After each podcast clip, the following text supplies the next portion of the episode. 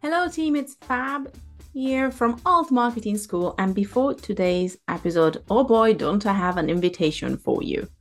Yes, I am officially inviting you, dear listener, to our first ever open day.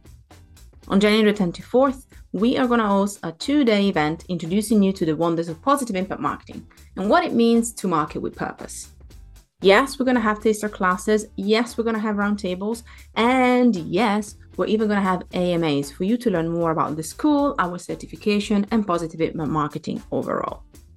So if you're ready to join us, you will be able to access two taster classes, two panels, two AMAs, all starting on the 24th of Jan. What's in store for you, you may be asking?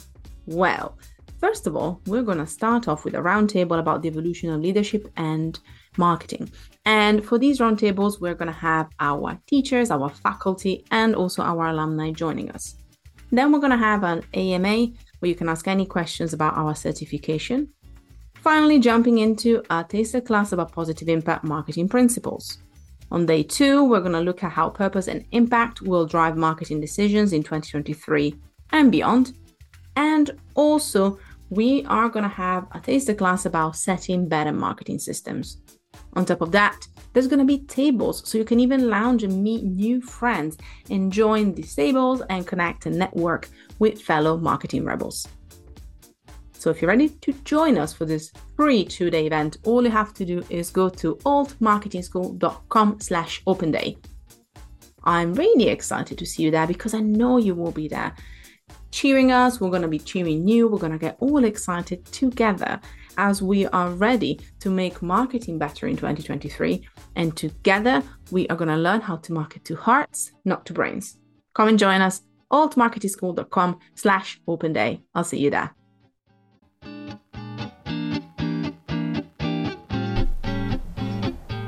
Welcome to Alt Marketing School. We are proudly bringing together a new wave of marketers, just like yourself we want to provide you with the skills to speak to your audience perfectly, empower clients with winning strategies to market their brands, champion their values, and make a positive impact in the online world. My name is Fab, and I'm your host. May the class begin. Hello, squirrel friends, and welcome back to Alt Marketing School. My name is Fab, and if you don't know me, then welcome. I am the founder of Alt Marketing School and head teacher. And today I have an interview, and oh boy, isn't it a topic that is highly requested? Plus, I love to geek about. Plus, it involves memes, which means it's going to be awesome.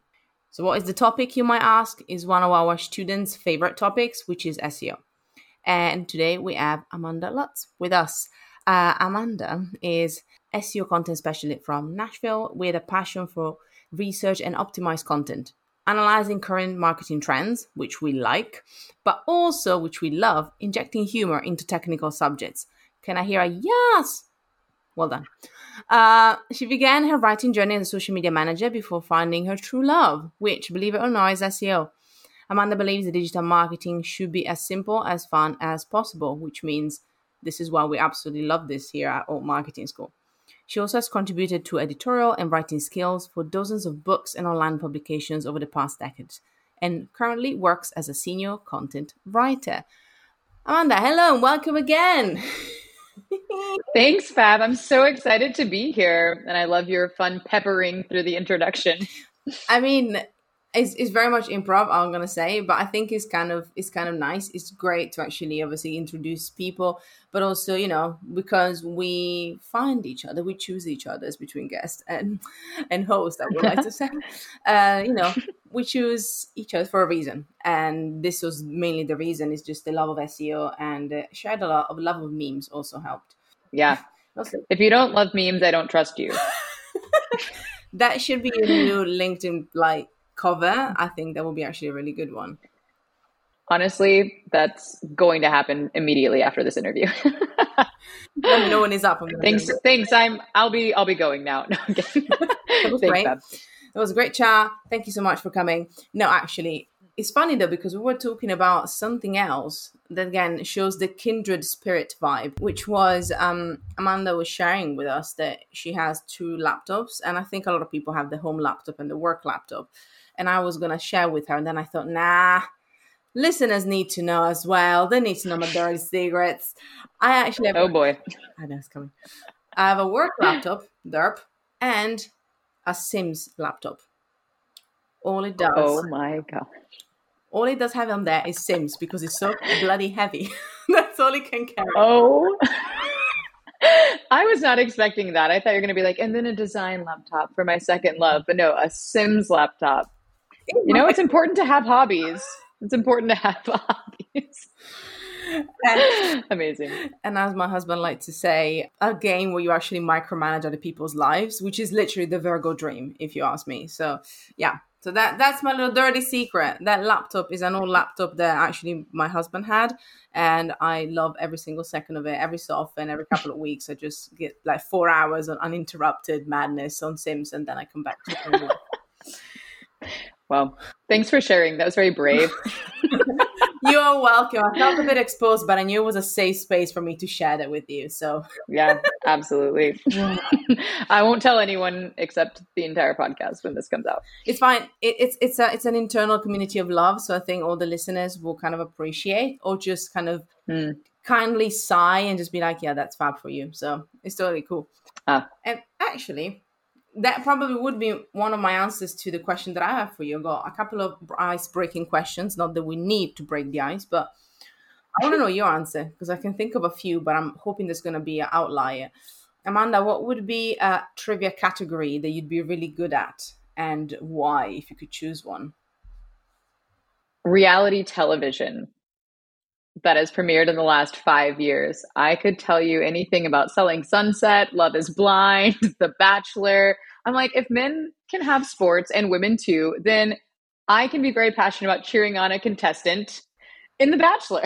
and that's really my big guilty pleasure. So I will admit, you micromanage the lives of simulated people. I really, really throw popcorn at the TV sometimes over The Bachelor. So, you know, we we all have our secrets. I feel they also again, I think it might be hard because of the insider element of it. But I think some of them mm-hmm. are actually good, really make really good memes too. Like, you know, some Oh, absolutely. When The Bachelorette comes out this upcoming season, I will certainly be making SEO Bachelor crossover memes. There are like five people in the world who want that, but I'm one of those five. So, yes, stay on the lookout. okay, I'm, I'm obsessed by that already. Excellent. So, and you will be not too surprised actually. You're not the first person that mentions reality TV. I think because I found the people that like it, they really, really like, they're really into it. So I a couple more mm-hmm. people that mentioned it in the past as a trivia category, like reality TV was something that came up. So you're not alone. Mm. Yes. And, you know, I think it's just fun to witness drama that you don't have to try to fix you're like, this is drama and it's not my problem, but boy, is it interesting. it's just nice to be removed. yeah. I love that. My second question now, we're jumping into the past now. We're going, this is the present, we're going into the past. Mm-hmm. What is the first job that you remember that you have had, Amanda? And what did you learn from mm-hmm. it? Ooh, actually, my first job, I was a barista and ice cream parlor scooper when I was 15. And honestly, I think I learned from it how to connect with your audience, especially when you're working at a you know coffee shop or ice cream place. You really get to know the people that come in day by day, and you can recommend new things to them, and you can understand what their like purchasing decisions sound like, and you can also understand. I think in general, this translates all the way up into what I do today. That the more conversational and the more relational you are with whoever's in front of you as a customer, the better it's going to be. So I think there's a lot of through lines even between service industry jobs and marketing. I agree very much. And the reason why I love that you brought it up is because well, one of the big strap lines, taglines we have is obviously that you know we want to make marketing human again because at the end of the day that's that's what it is. Is so much rooted in psychology which is also the reason why i genuinely love marketing and understanding people better. And obviously that's a lot of what you do and not just in how you present the information or the ideas but also what you're encouraging especially with seo people to do. And i find that mm. as you said that's that's some of the things that we forget is like marketing was also offline mainly. Now digital marketing is obviously the online version of it but so many yeah. of us had actually to have you know interactions and relationships with people. And i think when you remember that from some of these jobs that you had or some of these experiences it shows you that you can find the patterns and understand how to actually make people remember you fondly or you know again get getting that nice feeling from them. And that's really what good marketing should be about building relationships and giving value and creating something together even if it's just for a short period of time yeah absolutely.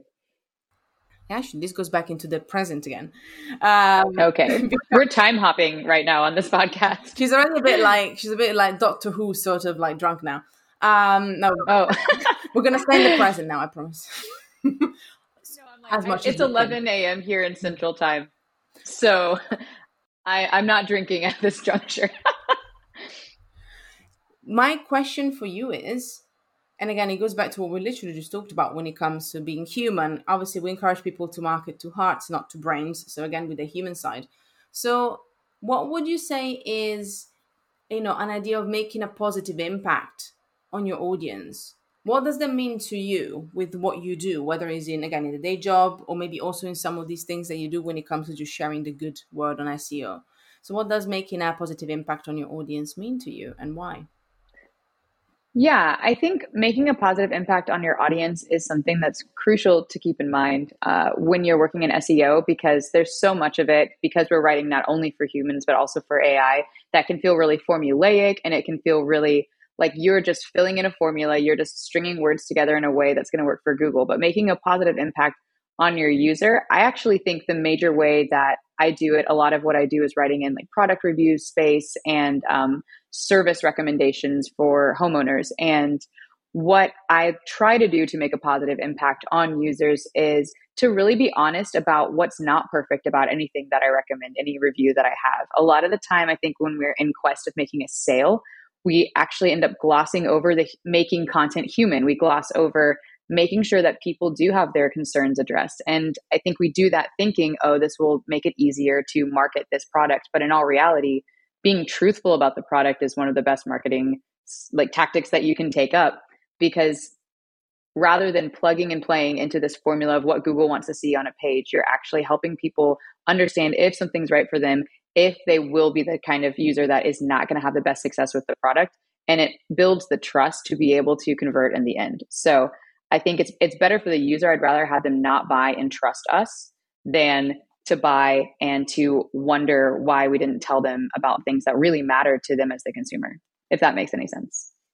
It does a, a thousand percent because I really find that it goes back to something that actually at time of recording we're, we're going to go through tonight with our cohort our class which is the introduction of hmm. obviously mm. the know like and trust element when it comes to kind of building relationships which then you can elaborate you can spin off but again even when you maybe ignore a bit some of the other steps the, the element of trust is the one that we often come back to because i think again as you say when you do it authentically in a way of actually understanding that it's not about tricking people into trusting you is actually when you tell them what they want to know or when you're honest with them or when you're not hiding some of the things and the objections that you know they have and especially i like what you mentioned that when you go back to that level whatever that means and we're going to probably go more mm-hmm. into that i think that's really where you know where it's natural to trust somebody because there's an element of relatability and you feel like they understand you. And sometimes it boggles me when I'm like, how can we not get, how can we still not understand that? Not everyone. We're trying to change that with what we do. Mm.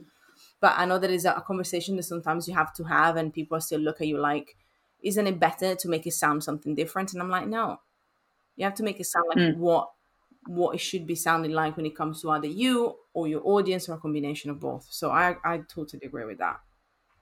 Yeah. And in SEO, I think it's really easy when people are outlining what they're going to write to look at, oh, okay, what are the top 10 competitors on the SERP doing?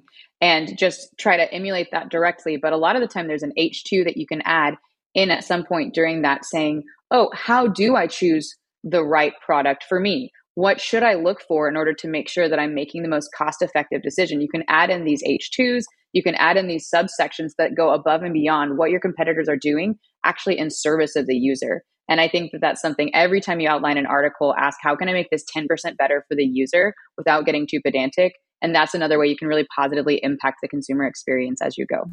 I'm gonna derp now. That's super practical. I love that. And I'm gonna derp though because I always have our students in mind, especially. And as I said, SEO is a big mm. topic, but I know they come to me and they're like, words.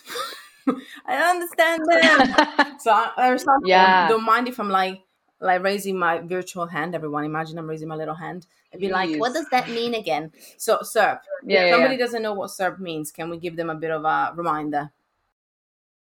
Yes, SEO uh, and writing for SEO uses more jargon than almost any other field that I'm aware of. We love to abbreviate things, and honestly, you just have to start laughing at yourself at some point. So, SERP means search engine results page. So, Google has pages and pages of up to 10 results for any query or any question that you search.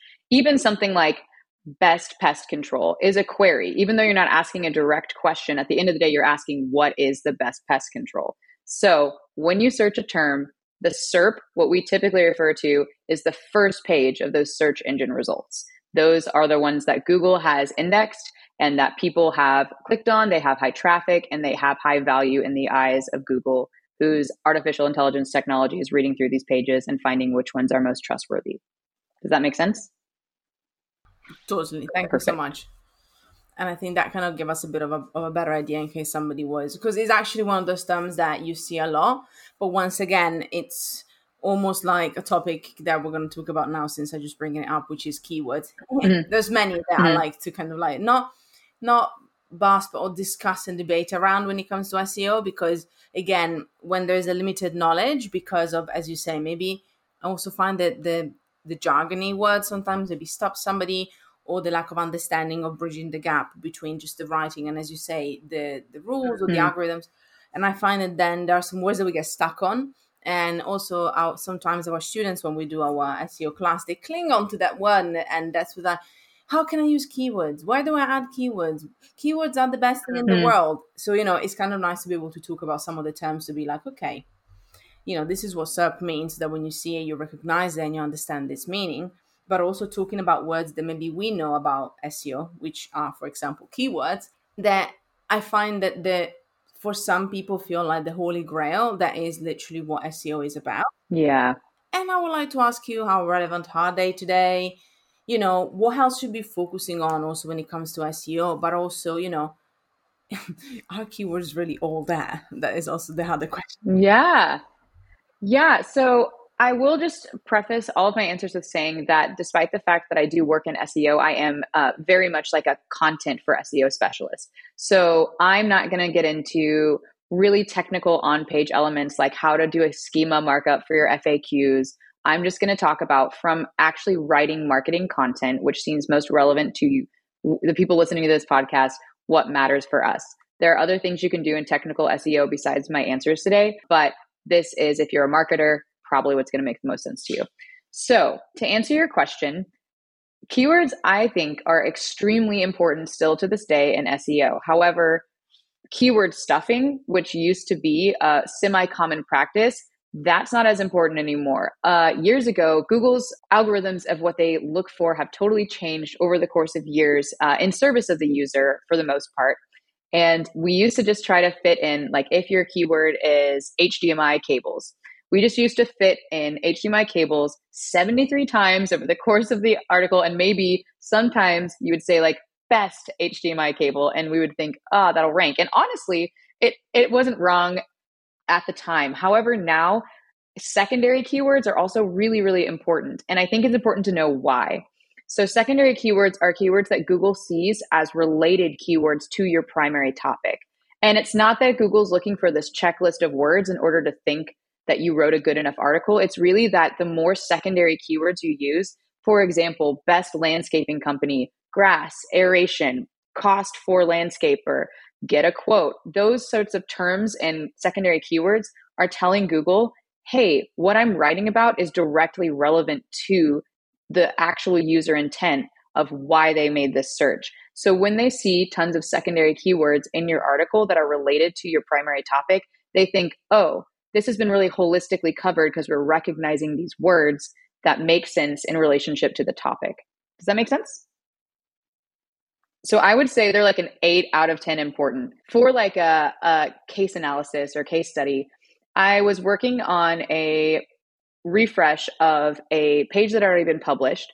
And I was actually doing an experiment. I really love the tool ClearScope. If you get really into SEO, ClearScope is a phenomenal content tool for SEO. I don't have a deal with them. I'm just obsessed with them. But I decided to t- go in and take all the secondary keywords that ClearScope recommended for the topic. And uh, this this SERP was extremely difficult. It has a keyword difficulty to rank for the top page of 70 out of 100. Typically, we try to top, target something that's like 30 or under if you really want to land on the first page. And just adding in secondary keywords to the headings and to the body text took it from position seven to position four on the SERP, which is a really, really big deal in SEO terms. And all I did was just add in secondary keywords and make sure that it was really using the terms that Google thought was relevant to the query. So keywords are still really important and they can significantly impact your rank, even if you already have an existing page. Looking at what recommended related keywords are every six months to a year can help your topic stay really fresh. Can I ask you, just based on that, mm-hmm. what are some of the you give us already like ClearScope as a tool as well, but are there any other mm-hmm. like especially websites or places that people can go, especially again if they still feel as marketers SEO is not their strength, but they know that they want to add it, especially for content writing. I think is very important, and I love that you clarify that because that's the other thing is like then you feel as a marketer you can have the confidence to say actually I'm creating content that I know also has SEO value without having to feel like you need to maybe get an SEO expert or consultant just for that. So all the the content is as optimized as it can. So I was wondering if there was mm-hmm. one or two more kind of websites, especially to start understanding and kind of looking for, uh, especially again, secondary keywords and understanding how to navigate that a bit more because I feel again that can be still a lot alien for quite a few people. Yeah, absolutely. I think that I, I know that there are two guys in your show notes. Moz's Beginner's Guide to SEO is phenomenal. And those will be in the show notes at the end. And it truly goes through every single little mini topic. Um, Ahrefs also has a free two hour course on a beginner's guide to SEO that if you want to understand more about backlinks and like the more technical side, that's a great place to start as well. But if you want to do some reading, I'm subscribed to Ahrefs blog and they send me an email every week and they have both YouTube videos about SEO topics and actual articles on SEO topics. And then lastly, and some people really love to see the screen share and the visuals of the Ahrefs videos. I think those can be really helpful if you haven't used SEO best practices before. They will recommend their tool. I think Ahrefs is a very good tool. So if you need to get an SEO tool, Ahrefs does a great job of explaining it for you. And then the last one that I would probably recommend is Search Engine Journal is like sort of a third party website. It's not recommended or it's not affiliated really with like SEMrush tools or Ahrefs tools or Moz tools. And it has incredible content. I find it to be the most like data based and super comprehensive of almost any SEO website content. So those would be, I know I just listed off a few. I can write them down again at the end, but yeah, Ahrefs subscribe to their email newsletter of all their content search engine journal, and then use the Moz primer to SEO or the Ahrefs video course intro to SEO. Those are all of that will take maybe two hours of your time, depending on which one you pick. And it truly will help you feel like you actually understand all the acronyms and all the best practices being thrown around. But yeah, Search Engine Journal has tons of stuff on keywords and optimizing content for SEO if you're just going to pick one to be honest, I was thinking about acronyms because you mentioned it also earlier in in our chat, like our you know his SEO specialists and experts like to use um, acronyms, but I think it's just a marketer's thing. I was literally looking at our mm. lessons and I was like, there's ADA or AIDA. There is, you know, obviously there's SMART goals, which we all know about. I was looking at this part, this PAS, which is obviously a copywriting sort of framework. I was like, God, we do like acronyms, don't we? I know. You're like, if an alien landed and tried to read, even if it spoke English, if it tried to read a marketing journal or syllabus, it would be like, they've invented another language.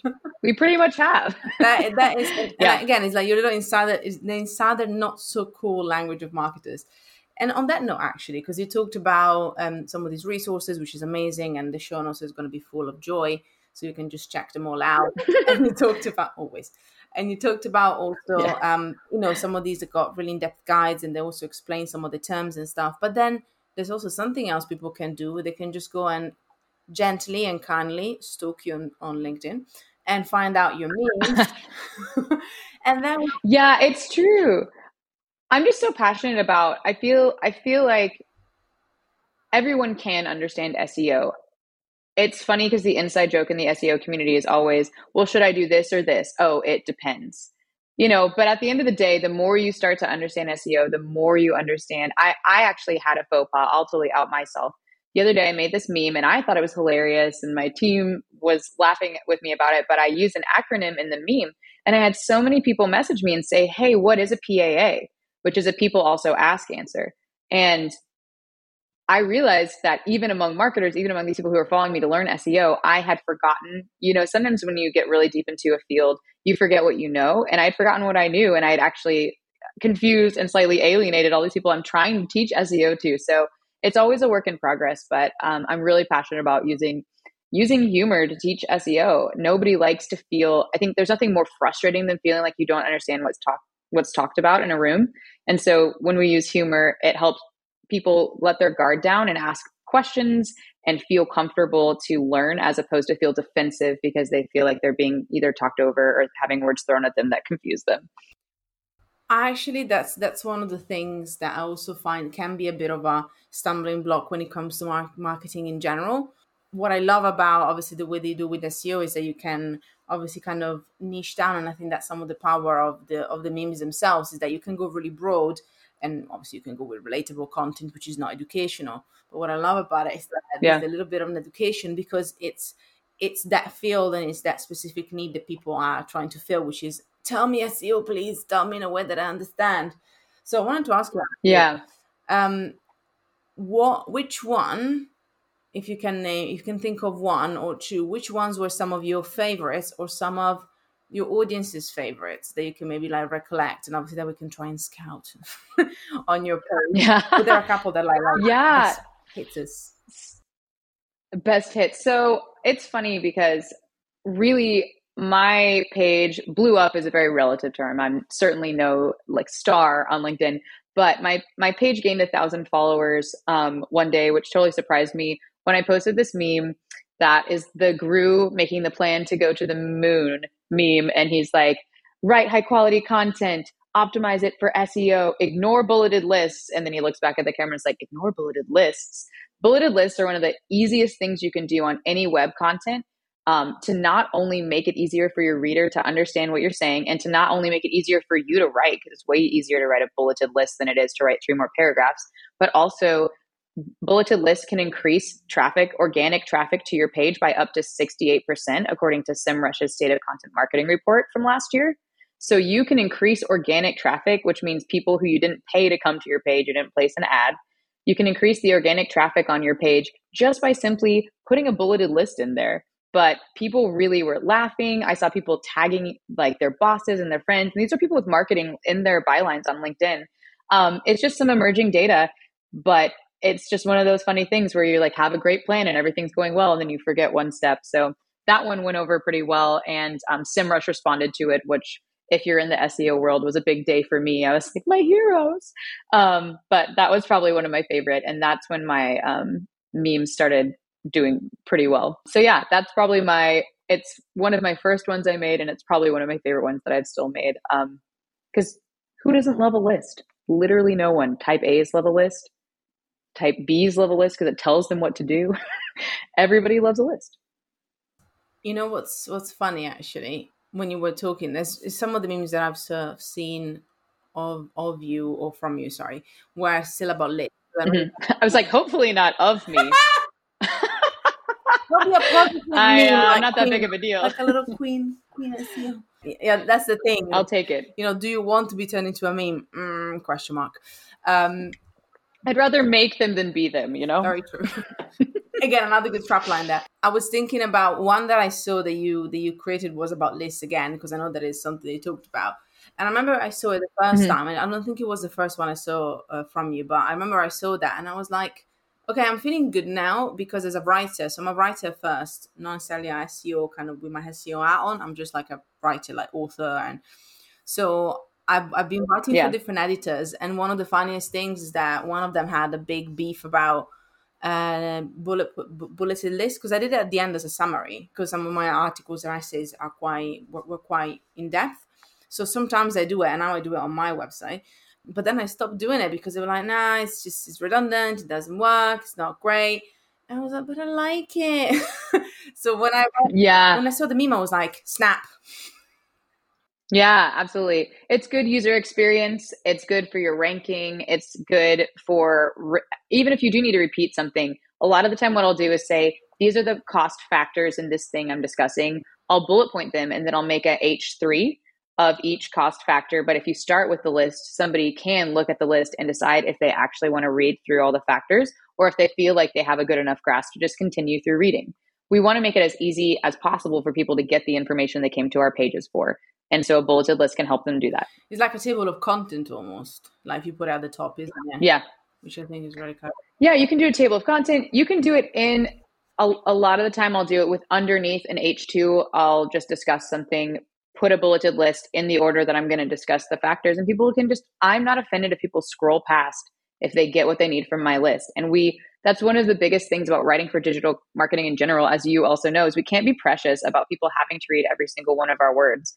We're writing for p- busy people, they're on the internet, and we're doing an amazing job writing, hopefully. But at the same time, like we're serving our user. And if it doesn't serve our user to read a section of our content, that's not a reflection on the quality of our writing. And I think if we can take ego out of it and say, if the list does it for you, you don't have to read these things I spent a long time writing, that's totally fine. Because at the end of the day, I wrote this for you, not for my ego. Very, very true. And again, one aside actually. So H two or three is headings, just in case again somebody I'm going to mm-hmm. come back with it. Mm.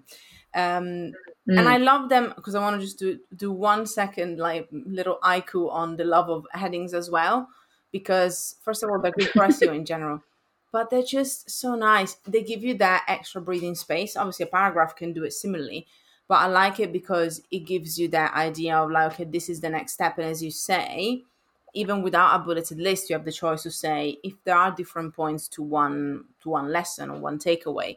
You can decide whether that point is relevant to you, whether you don't know something about it, or whether you're interested in learning more. So I really like, mm. I know that they're good from also technical perspective, but I also find that sometimes they're very yeah. understated. And it's for me, it's mm. bizarre. I'm like, it makes sense. Headings break things down, they allow us to breathe, they allow us to reset. But again, I can see. Tell me if what you've seen. But I see a lot of people writing, a lot of marketers actually tend to forget to actually add them and to break down their content better. Is this just me?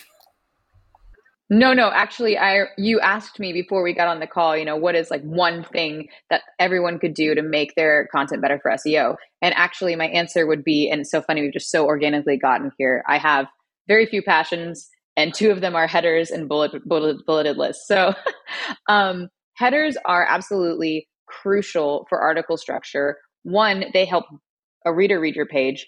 Two, they help Google read your page because you are writing for a robot partially when you're writing for SEO. And three, like you said, they give us the breathing room, they help us navigate. And a lot of the time, someone is looking for a very specific answer to a very specific question that they don't know exactly how to articulate into a search engine. And so they go to the top result for a broader term and they're looking for a smaller piece of information within that article. Like, what is the cost of this thing I'm looking for?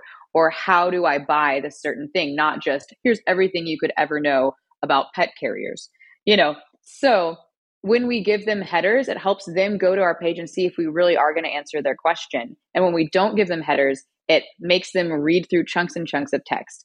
I think best practice is really to have a header every 400 to 650 words if you can. Nobody wants you to actually go count. If you're in Google Docs, obviously there's shortcuts to be able to count. But if you can put headers more interspersed throughout your content and you can do H2s, like secondary headers, you can do tertiary headers, H3, and you can even go all the way down to an H4. Um, and again, not to overly quote the SEMrush State of Content Marketing report, but the they did a survey of 500,000 high performing articles across tons of categories on the internet. And the best performing articles had complex header structures all the way down to H4s. And it was, they noticed that it drove organic traffic again to their page. So the more headers you can have, I wouldn't do them like every 100 words, but like once you've hit about 300 words, do you need a little subheading under that?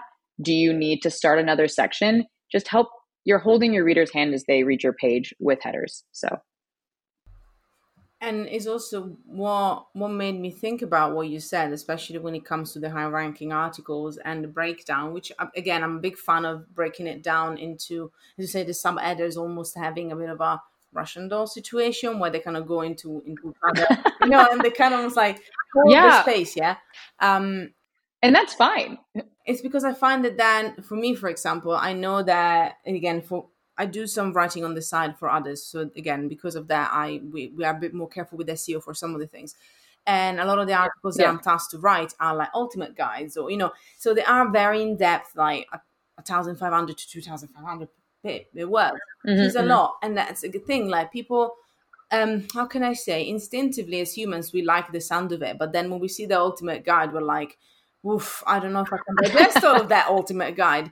So again, this is where your point makes so much sense. Whether it's the bullet, whether it's the headings, or both, it makes sense because it really mm. allows us to actually the lures us in with the idea that we can learn everything, but it reminds us that maybe what we need to know is not everything. It's just some points that we really want to digest. So I think it's a very powerful thing. Absolutely. So that's so well said. And it's true. We want to know everything, but when we have to take a look at how long it's going to take us to scroll through everything, we think, actually, I really just want to know this. And again, that goes back to your point about a table of contents, even. If it has a jump link, even better. Mm. Hey, actually, what I want to know is here once I get to the page. Um, and Google's even and experimenting with pulling jump links into the actual search engine results page itself. Nice. So I think a table of contents is always best. I think headers that you can jump down to make it so much easier. At the end of the day, I think people have this myth that SEO is so complex and they change it all the time and you'll never fully understand it. And yeah, Google does not ever actually come straight out and say, this is exactly how to rank a page. But at the end of the day, every change that Google makes in its algorithms is ideally designed to make the user experience better. So, for example, they're wanting more EAT signals, more expertise, authority, and trustworthiness signals on pages. It's not because they're trying to add extra hoops for pages to jump through. It's so that they and their reader can both determine does this page know what it's talking about when it's talking about your money, when it's talking about your health, when it's helping you make big decisions. There's always every algorithm rollout, even if it's, hey, we're looking for more bulleted lists, or hey, we want to add videos and infographics more to content to make it rank at the top. Whatever Google's looking for, they have typically predetermined the user is going to have a better experience when we change how things rank this way. So it's not just this people like to act like they just change whatever they want whenever they want. But I truly think almost all the changes that I see actually are trying to serve the user of Google best. And so when we stay ahead of the curve and think, how else can this answer questions? Could I put a video on this page so that it really lets people listen to their answer and not just read it? Can I consult with an expert interview here? Those things don't only help us rank, but when we stay ahead of that curve, they also provide a better experience for the user, if that makes sense. It does. And I think it's a reminder that just like SEO changes, even if, as you said, there's the myth that like, oh, with changes, you never get ahead of it. You know, you constantly feel like you're catching up. Again, there's not, that's not fully true, but obviously there is an element of changing and adapting, but it's all adapting in the way that, if you think about it, exactly what you mentioned is adapting in a way that matches the needs and the changes in the habits of the users as us as we are. Yeah. So once we once we understand that, again, humans, kids, humans. Yeah, human first content. Yeah. yeah. I was about to say this ties so perfectly. because that, that's what it is, isn't it? And actually, I want to ask you. Um, when it comes to then some of the changes, because we talked about algorithm changes, and obviously you've been consuming and dissecting for us. Thank you. So many reports. Um, Thank you for that. I, I, do that too, and You're welcome. I appreciate other people doing it too. Yeah. Um, what is a change or something coming up or something that is shifting that you're very excited about currently? Um, I alluded to it earlier, hoping you would ask me this. I'm really excited. I, Google is starting to prioritize, at least in the the categories that I work in, more infographic content, more video content, and even there's an emerging trend of audio content even being embedded into pages. And I think that that's fascinating and really neat because not everybody is necessarily someone who learns by reading best. People may need a video, people may need to hear it by audio. It also makes different types of content makes the page more accessible for everyone because not everyone is necessarily working with the exact same capacity to understand information. All that to say, like, you get what I'm saying, but essentially, I'm really excited that Google is prioritizing content that can be consumed, multimedia content that can be consumed in a ton of different ways. And we're not just serving a reader now, but we're serving a user, if that makes sense.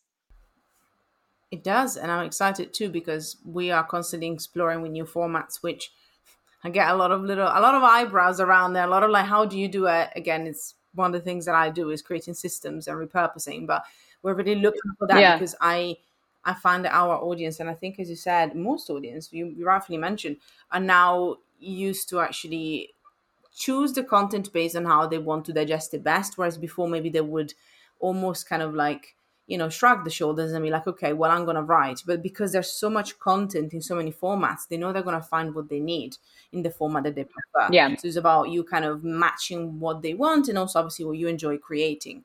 And it goes into my yeah. last official question before our quick fire round which is about social. Uh, the reason why i'm asking about social is because inst- i find the problem with instagram is that as soon as like some all things are not working, then something new has to come in. And somehow now SEO has become like what is going to crack Instagram, which makes me smile a bit. Anyway, so yeah, uh, SEO on Instagram. It is interesting. What's the deal? What's the hell of a deal? Honestly, I always laugh about this because I'm like, if you think Google's confusing, try social media, which is as as you said in my bio, is my background. And I'm like, at least Google makes a little more sense. SEO and Instagram, I think if that's where you're spending more than 33% of your effort, you're probably making a poor time management choice. Making great content, connecting with other accounts, finding creative ways to engage with your audience is certainly where you should be spending most of your time. However, if you do want to like slightly optimize your Instagram page, here are a couple of things that you can do. One, pick really good niche hashtags. You'll hear this, I'm sure, from Fab, but like the small, medium, and large scale hashtags, and really narrow down on ones that really fit into exactly the type of audience that you're trying to connect with. Um, it's not, you probably won't necessarily get found with hashtags in 2022, but it is telling uh, Instagram, hey, this is the type of content I'm making. And if you're consistent in how you're branding yourself, if somebody is searching for a certain type of account, Instagram may be able to flag you as that type of account. May is a heavy emphasis there. Number two, uh, write a really descriptive bio with keywords that may relate to your account. So, like, think about other related terms or related types of topics that you're covering. And when you write your bio, try to use, if you're a travel blogger, be like, uh, lover of travel. I talk about money saving tips to just be really clear in your bio and even in your handle if you can. And then, um, thirdly, I would take the time to write your own alt text. If you go into advanced settings at the end of what, right before you publish your post, you can write alt text for your image, and that could potentially help. Notice I'm saying may and could very heavily here, but if you want to spend a little bit of time on it, that's what I would do. However, overall, from everything I've read, that's not necessarily going to be the bread and butter of how you grow your Instagram account. If you disagree, Fab, please tell me. No, uh, to be honest, I very much agree. And the reason why I wanted to talk about it is, is because I've seen so much content and I always want to serve our peeps and our listeners and students and alumni and everybody who listens. Hello, my friend. um, and I know that it's a big question like, can I can I save the world with Instagram SEO? Honestly, no. But again, no. it's just in case anybody was still wondering. Um, but I think it's a good reminder of the fact that you know is less about again the discoverability piece in a way of again instagrams help you get discovered because people look for hashtags and such. No it's more like instagram is being more clever about what is pushing and what is showcasing. So if you help it it can help you too. But again i like that you're mentioning about being with a pinch of salt as well which i think is really really important. So thank you for that. And i think yeah maybe like a whole margarita rim of salt honestly. It just so much salt. it's like it's really salty. It's really really salty, which leads us into Yeah. quick fires, quick quick fires, not assault. Sure. Oh, I'm so sorry. I just thought of one very quick thing. If you do care about using SEO for any social media platform, YouTube is the place to do it. There are tons of great resources out there. I'm sure Fab will teach you about this at some point. HubSpot has an amazing primer on it, but SEO does work for YouTube. Spend more time on that. I do want to caveat that not all social media is a waste of time. And then you will see now people starting to literally cry because like, I need to start a YouTube account now. No. You're welcome. no. Yeah. You're welcome. Quick fire. Are we ready for the fire? Yes. Yes. Okay. Sorry, I just wanted to defend YouTube, but now we're good. No, it's good, and we should. I mean, again, I'm not gonna I'm gonna spoil it, so if you're listening, you'll know. But there might be something coming up from us as well in that realm. So watch this space or hear this space. Anyway, um, listen to this. Listen space. to this space to to find out more. Okay, first question. One underrated tool that is indispensable for your work, Amanda. What would that be? Mm, I am going to circle back to ClearScope. Again, they do not pay me. ClearScope, truly, if you are going to write SEO content and you do not want to learn technical SEO, get a ClearScope subscription, use the secondary keywords that they use, look at the competitor analysis, get your score to an A plus on there, and make sure your readability is at a seventh grade level if you possibly can, because that is the average American reading level. If you're in another country, look up the average American or the average reading level of your nation. But ClearScope, hands down, if you don't do anything else, that would be the one, and just use it with clear with Google's keyword planner, which is free. Boom! Awesome. Okay. Second one, we're now going to ask for your phone. I want to know what is the last picture that you took on your phone? My phone is not with me, but I know exactly what it is because I took it last night and my best friend Brooke took an entire cart into the grocery store and walked out into checkout with one gallon of oat milk in an entire cart and I took a picture of it because I was like, I think you had a different idea of how shopping was going to go for you tonight. But yeah, it's a whole grocery cart, my friend laughing at herself, and one gallon of oat milk, which I'm, if you can do oat milk, good for you. I certainly can't. I'm still a cow's milk person. I know, I know. hey, that is totally fine. I ain't judging. Honestly, I had to cut it because I just couldn't digest it. So I'm, I'm actually lactose intolerant. So uh, oh, I'm so sorry. I am so insensitive on your no, podcast. You know what it is? Is that sometimes is the thing where I'm I'm very lightly intolerant. So I will have cheese, not often, but I know that milk really really doesn't agree with me. Mm. So it's that kind of thing mm. where I'm just like, you know what, just just sod it. So um, but it, it's a struggle trying to find the right milk from yeah. the right place. But I love that she was like, I like this one so much. I'm gonna get a gallon of it. We're gonna go for it. I like it. The commitment. I like yeah. Yeah, I love a committed person to pretty much anything, or a passionate person in general. So here I am on this podcast. Boom! say thanks. so, um, actually, maybe we got a bit of a spoiler earlier. What would you say is your favorite social media platform and why? Ooh, I have really gotten off of most social media this year, especially now that I don't have to manage any social media accounts. Probably my favorite though is still Instagram. I am a millennial through and through, and I am only lightly on the TikTok train. So, admitting my age here, but I do love Instagram whenever I do get on social media. It's more like for pleasure rather than work, I guess. So that's kind of like we kind of yeah how you use it as well. I think. Yes, lucky me. Uh, for years and years, I did social media management and it was wonderful. But I do love that I never have to answer any DMs unless I want to now. That is a dream.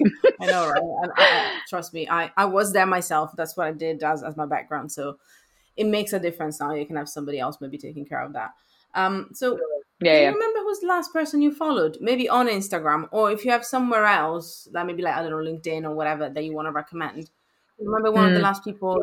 Yeah, it's so funny I recently followed Steve Toth on LinkedIn. You know, when you asked me that last question, I honestly didn't think of LinkedIn as a social media platform.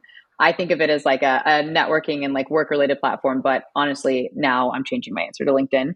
I followed Steve Toth recently on LinkedIn. He is an SEO expert. He has an SEO newsletter that goes out every week that I find really useful. And he is just he doesn't i don't always see his actual original posts but his comments on other people's posts giving more context or explaining things in other people's posts come up a lot in my feed and i find them really helpful and then On Instagram, I definitely followed like a baking Instagram because I have all these dreams of baking this summer and I'm really hoping they come true.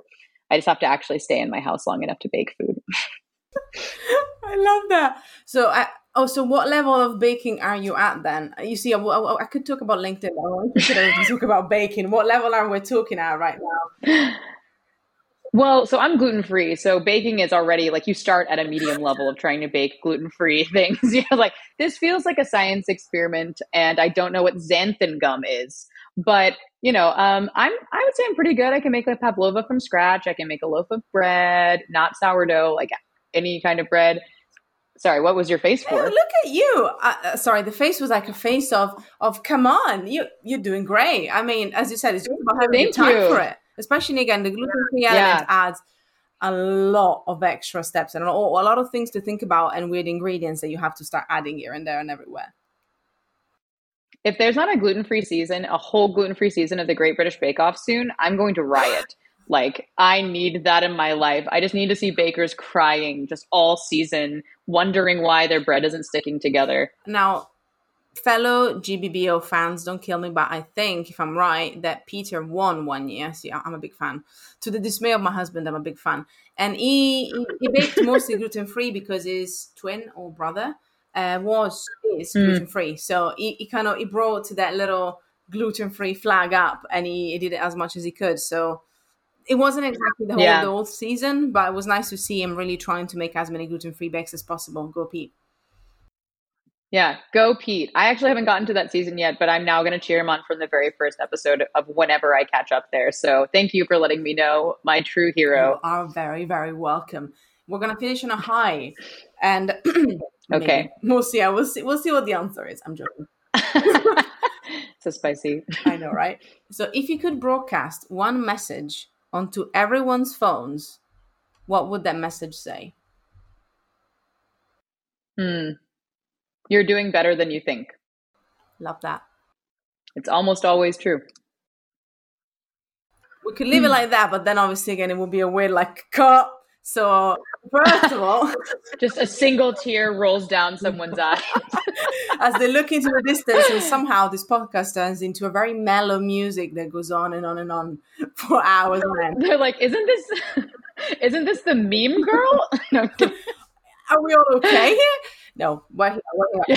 uh, so first of all, Amanda, thank you so much for bringing your energy, your standing up energy. We're both standing up, as some of you might remember. I like standing yes. up, but overall, you're all energy. Um, it was a pleasure. Thank you for helping us understand SEO better, and hopefully also for lots of our listeners to feel more confident and more excited about their SEO. So thank you for that, and thank you for being overall awesome.